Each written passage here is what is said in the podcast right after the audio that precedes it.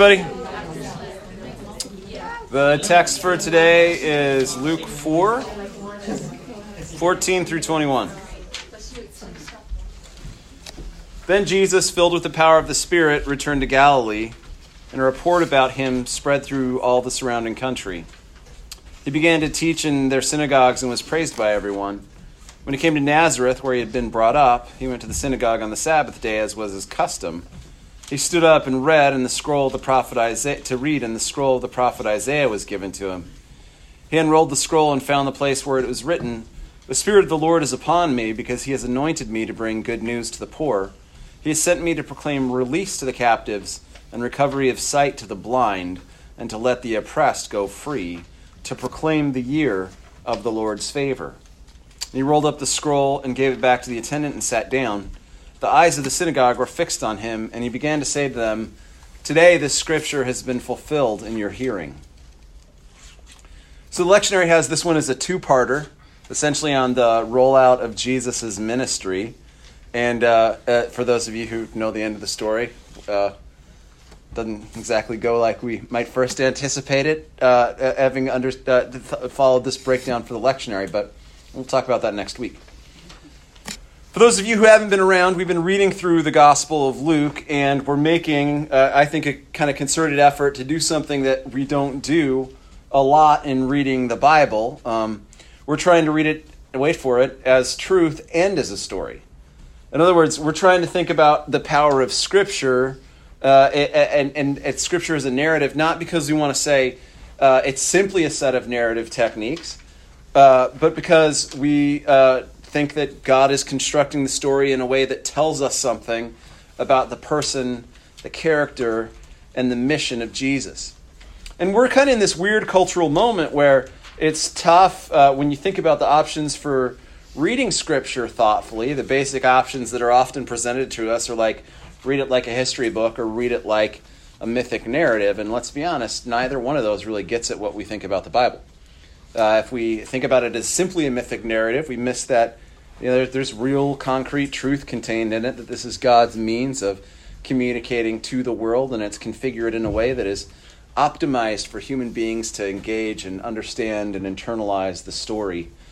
But it's not exactly like a history book either, because God has told the story in a specific way that's meant to draw us in, to engage us, to uh, to lend ourselves to making that story our own story. Because uh, believe it or not, turns out that God is uh, quite a storyteller, and that God designed us to be creatures who make our way in through the world and make sense out of the world in story. And so to see Scripture not as a story and therefore not true, but as truth that is configured with a specific kind of shape to it, ends up being pretty useful in helping us understand exactly what it is God's trying to tell us. So I don't know, like the last couple of weeks have been a good example that, what we'd call in fancy uh, theological or literary terminology, recapitulation, which, uh, you know, interesting term, I guess. Uh, in more direct terms, we've been calling it a divine redo.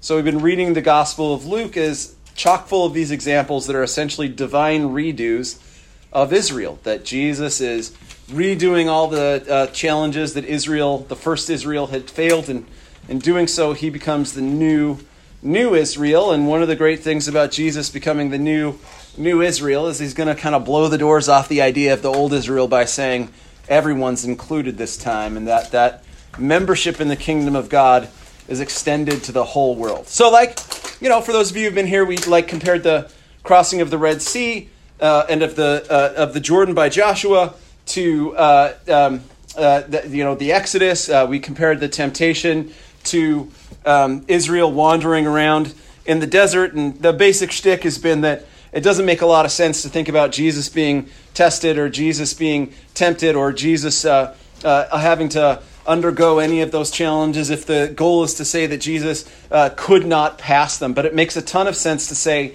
Jesus recapitulates or redoes Israel, and that's what's really at stake there. We're not really worried that Jesus needs to be baptized because he's the cleaning agent. He's the one who is the principle through which we are made uh, made righteous. And it's not like Jesus is going to get the test uh, from the devil wrong, if we really believed that, we might be a little uncertain about the direction of our faith if every once in a while Jesus might fail a random test with the devil. But what we do believe is that the gospel is a story, uh, a true story, that uh, in which Jesus is redoing uh, Israel, in which Jesus is redoing um, all the things that God's original people were supposed to be able to rise to the occasion or rise to the task. And this time, Israel is uh, being redone in the person of Jesus Christ for the sake of inviting the entire world into it.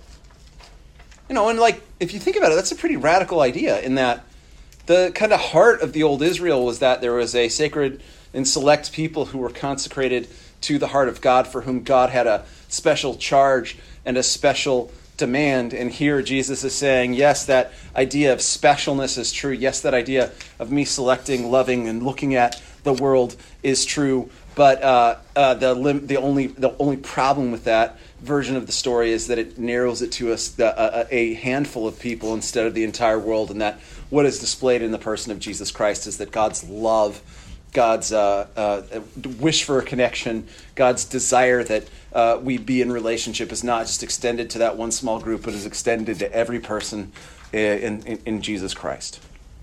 So, uh, divine uh, redo, recapitulation, call it what you will, but basically, we've been trying to uh, compare Jesus to the people of Israel to demonstrate uh, what Jesus is, uh, is, is doing over a second time and doing right. And one of the things that at least has struck me about Jesus redoing uh, this Israel over again is that we have all these beautiful examples of where we have uh, something that Jesus has to undergo or encounter, and uh, it has a, a logical kind of thing that always comes with it that uh, in the redo doesn't really uh, make sense or in here. So, for example, in baptism, we have a call to redemption. Metanoia was the big theme behind there. And in Jesus' baptism, we have the consequent, or the, we have the, the, the fact of redemption, but there's not recrimination there. There's not all the stuff that's normally associated with undergoing the water and undergoing death. Of course, metaphorically, we're supposed to die to ourselves, but the miracle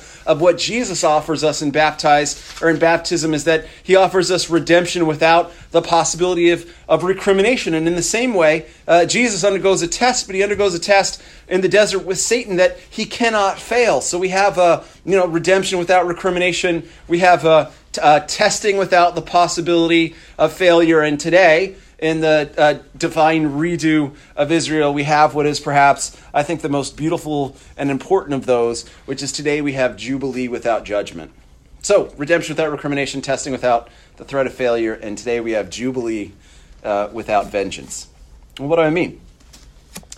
To see exactly what's going on here in this kind of redo of Israel, uh, we have to understand why this is one of Jesus's most powerful. I don't, I don't know else to put it. Jesus drops the mic here, and uh, his drop of the mic here is pretty incredible. So, as you recall from last time, uh, uh, uh moves from baptism uh, to temptation, and at the end of Luke four, and the temptation, we know that Jesus is kind of hanging around in the desert until what the Scripture says is the opportune time to act. And for those of you who are Resurrection Church time nerds, the time word there is kairos. So Jesus is hanging out in the desert and he's waiting till exactly the right moment when he can move in order to maximize the effect of what he's doing. And then, verse 14 Jesus, filled with the power of the Spirit, returned to Galilee, and a report about him spread through all the surrounding country. So, I don't know, things are starting to move fast.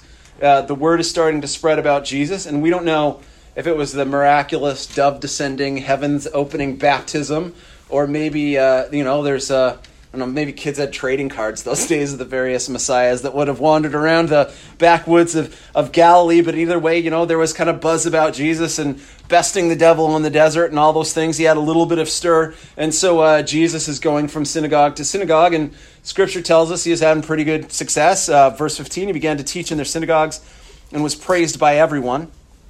And of course, if you know the end of this particular story, that uh, gets a little funny next week. But you know, the the real moment where Jesus begins his home, his ministry starts out in his hometown. So, verse sixteen, when he came to Nazareth, where he had been brought up, he went to the synagogue on the Sabbath day, as was his custom. Now, if we're thinking about this in terms of the big movements in the story, the fact that he's back in his hometown is pretty significant, isn't it? I mean, this is a story of, of people that go out from where they were born, that face uh, struggle or uh, uh, face testing and then come back to where they were and create a, a new Israel or they do something new. And after the people of, the, of Israel the first time around uh, undergo the Exodus and the exile, they cross back into their Jordan, into their ancestral and spiritual homeland. So Jesus is redoing Israel. He's uh, come back across the metaphorical Jordan, and here he is in his hometown after his test in the desert, and he's about to shake things up a little bit.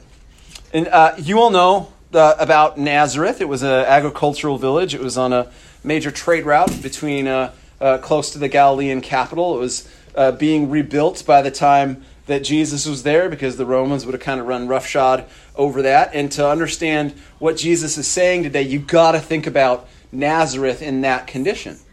If you uh, if you all recall from a long sermon on the cultural politics of fishing and salt, okay, one of my one of my greatest detail sermons. Uh, the fishing industry was like in really rough shape as the result of the Roman occupation. And like the Romans taxed the business out of boats.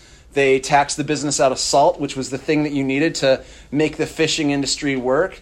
Uh, and the Romans kind of like were in every bit of that whole kind of economic, uh, what we would say today, ecosystem, or that that uh, that uh, I don't know, you that that industry, whatever you want to, uh, whatever economic term you'd like to use for it. The Romans were all up in every part of it, regulating it and taxing it. As you recall from talking about uh, that uh, uh earlier, the fishing space was also dominated by Herod, who uh, was also taxing everything. And so I don't know if you think about it, if you were like a poor uh, Galilean fishing family and the whole industry of the town was based on it. You were worried because uh, you barely got to make any money as it was. Fishing was a really tough, backbreaking, smelly, time consuming way of making your way. And even under the best conditions, you wouldn't make that much money. But now, kind of, Rome was stealing your money and Herod was stealing your money and taxing it to death. And I don't know, like if you looked around at maybe this doesn't sound entirely unfamiliar to you. If you were a working fisherman that looked at the community around you and you saw everybody struggling to get by,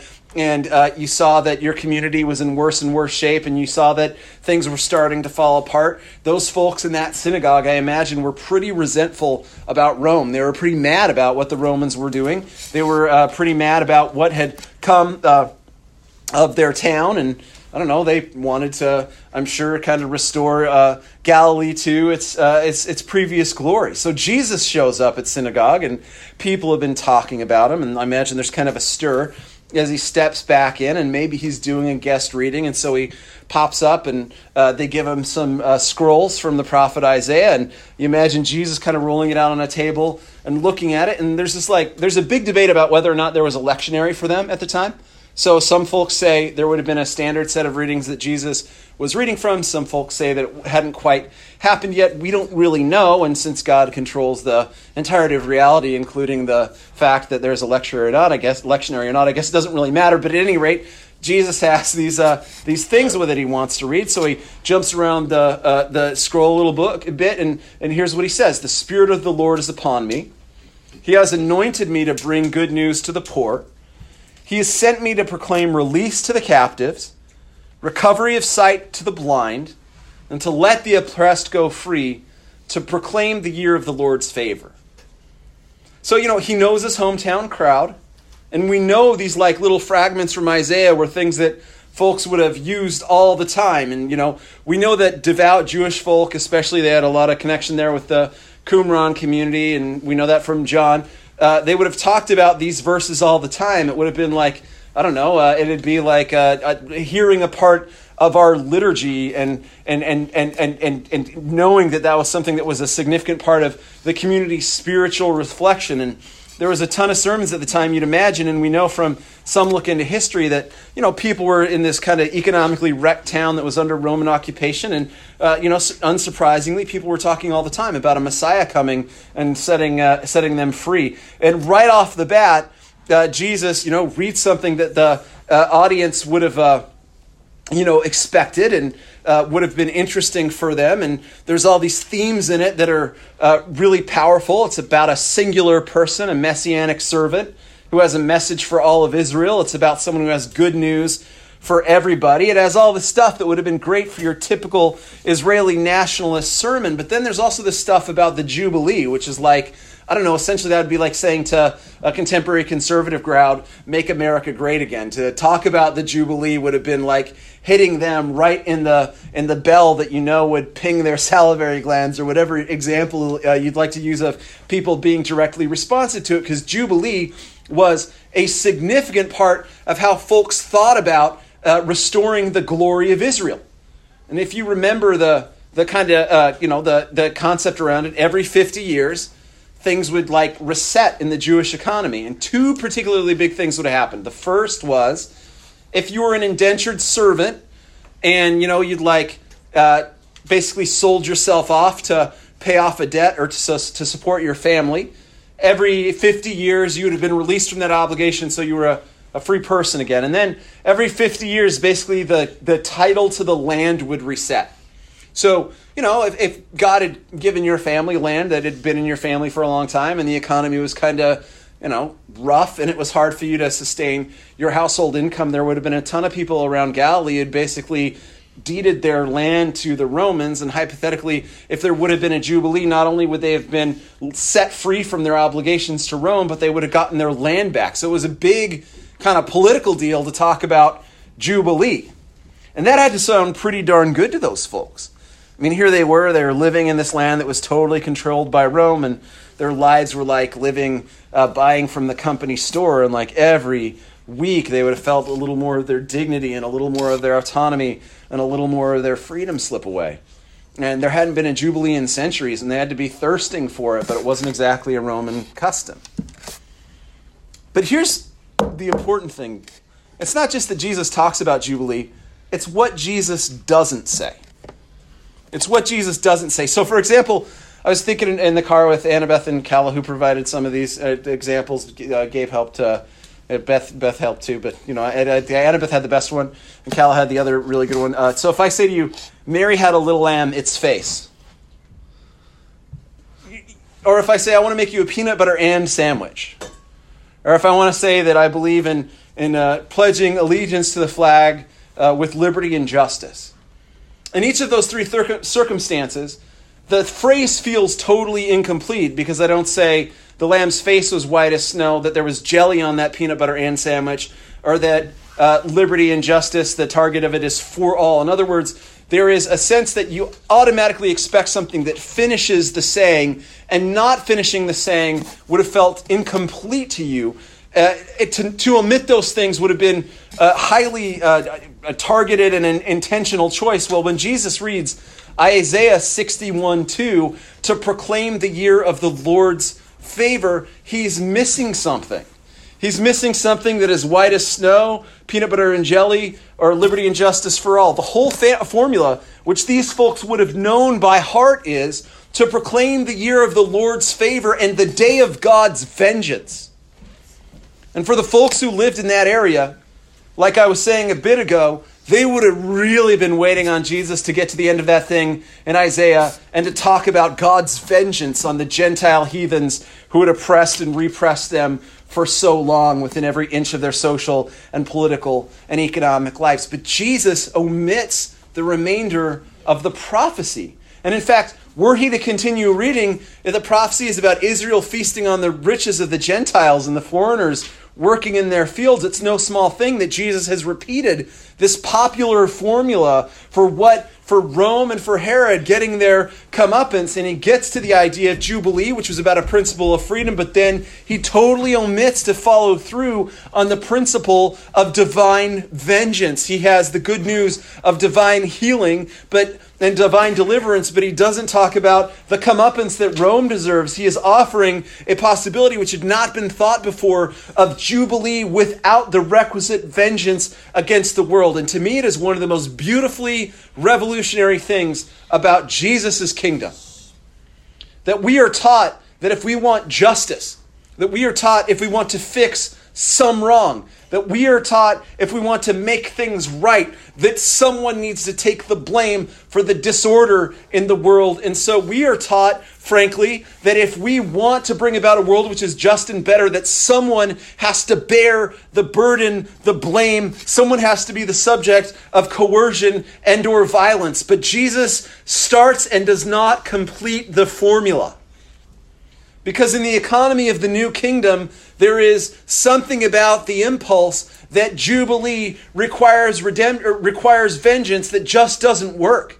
If you divide the world into the oppressed and righteous to the oppressors and the oppressing. If you are a person who says, in order for there to be jubilee, there has to be vengeance, you have to set up the world in this very, very clean and very, very elegantly simple and emotionally powerful way that says, on one side is the side of people who are righteous, who are potentially victims, and on the other side are the side of people who are aggressors, who are coercive, who are immoral. And, well, the way uh, I like the way Radiohead puts it, this is what you get when you mess with us, right? The, the logic of the world as set up in this sense of Jubilee requiring vengeance is about the idea that some people need to get their comeuppance in order for justice to come about. That that idea, this is what you get when you mess with us. The us in that phrase requires a them.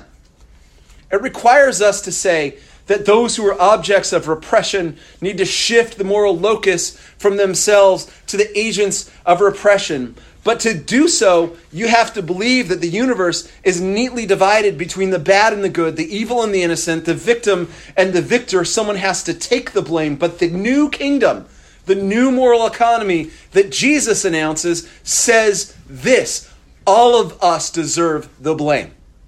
All of us are on the side of coercion, of violence, of, of, moral bankruptcy. All of us have fallen short of the glory of God, and there is only one who can and will take the blame in order to set us free.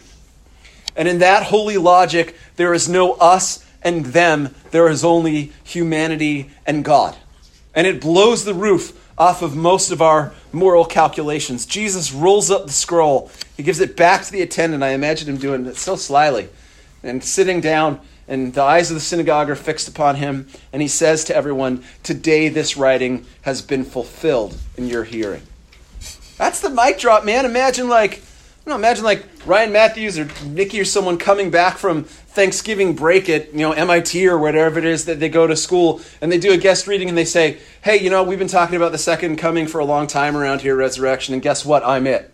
Can you imagine what the people in the community would have thought? Can you imagine how amazing and incalculable it would have been to them? Jesus is reading the scripture and is simultaneously fulfilling it. He is claiming that he is what that scripture is talking about. He is describing an actually is existing state of affairs, and simultaneously he is making it happen in his reading of it. That's incredible. There's a whole school of philosophy called speech act theory that's about distinguishing between the different kinds of words that we use and the different kinds of things that they do. And it's really, I mean, it's interesting. They, you know, there's a difference between me saying, uh, if I'm an umpire and I say a ball comes across the plate, I might say, oh, you're out. And in one way, oh, you're out is a description objectively of where the ball goes. But in another way, oh, you're out doesn't happen unless the umpire says it. Or if I say, in the context of doing a wedding, I now declare you man and wife, on one hand, I'm saying you are man and wife as the result of this legal ceremony, but on the other hand, I'm saying it is by my proclamation that you become man and wife. And language is so interesting in the fact that it both describes things, it creates reality, and it has certain kinds of effects. And the beautiful thing that Jesus is doing here is he is saying this in this writing the scripture has uh, in, in this in, in me speaking this scripture has been fulfilled that he is saying that that describes a state of affairs within which we understand him to be the messiah. He's saying he is causing that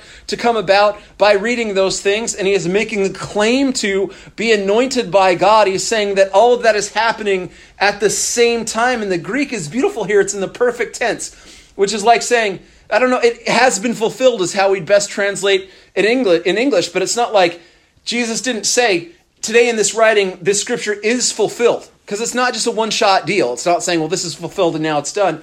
And he isn't saying, today in my speaking, this writing is being fulfilled because he wants to say that it's simultaneously complete.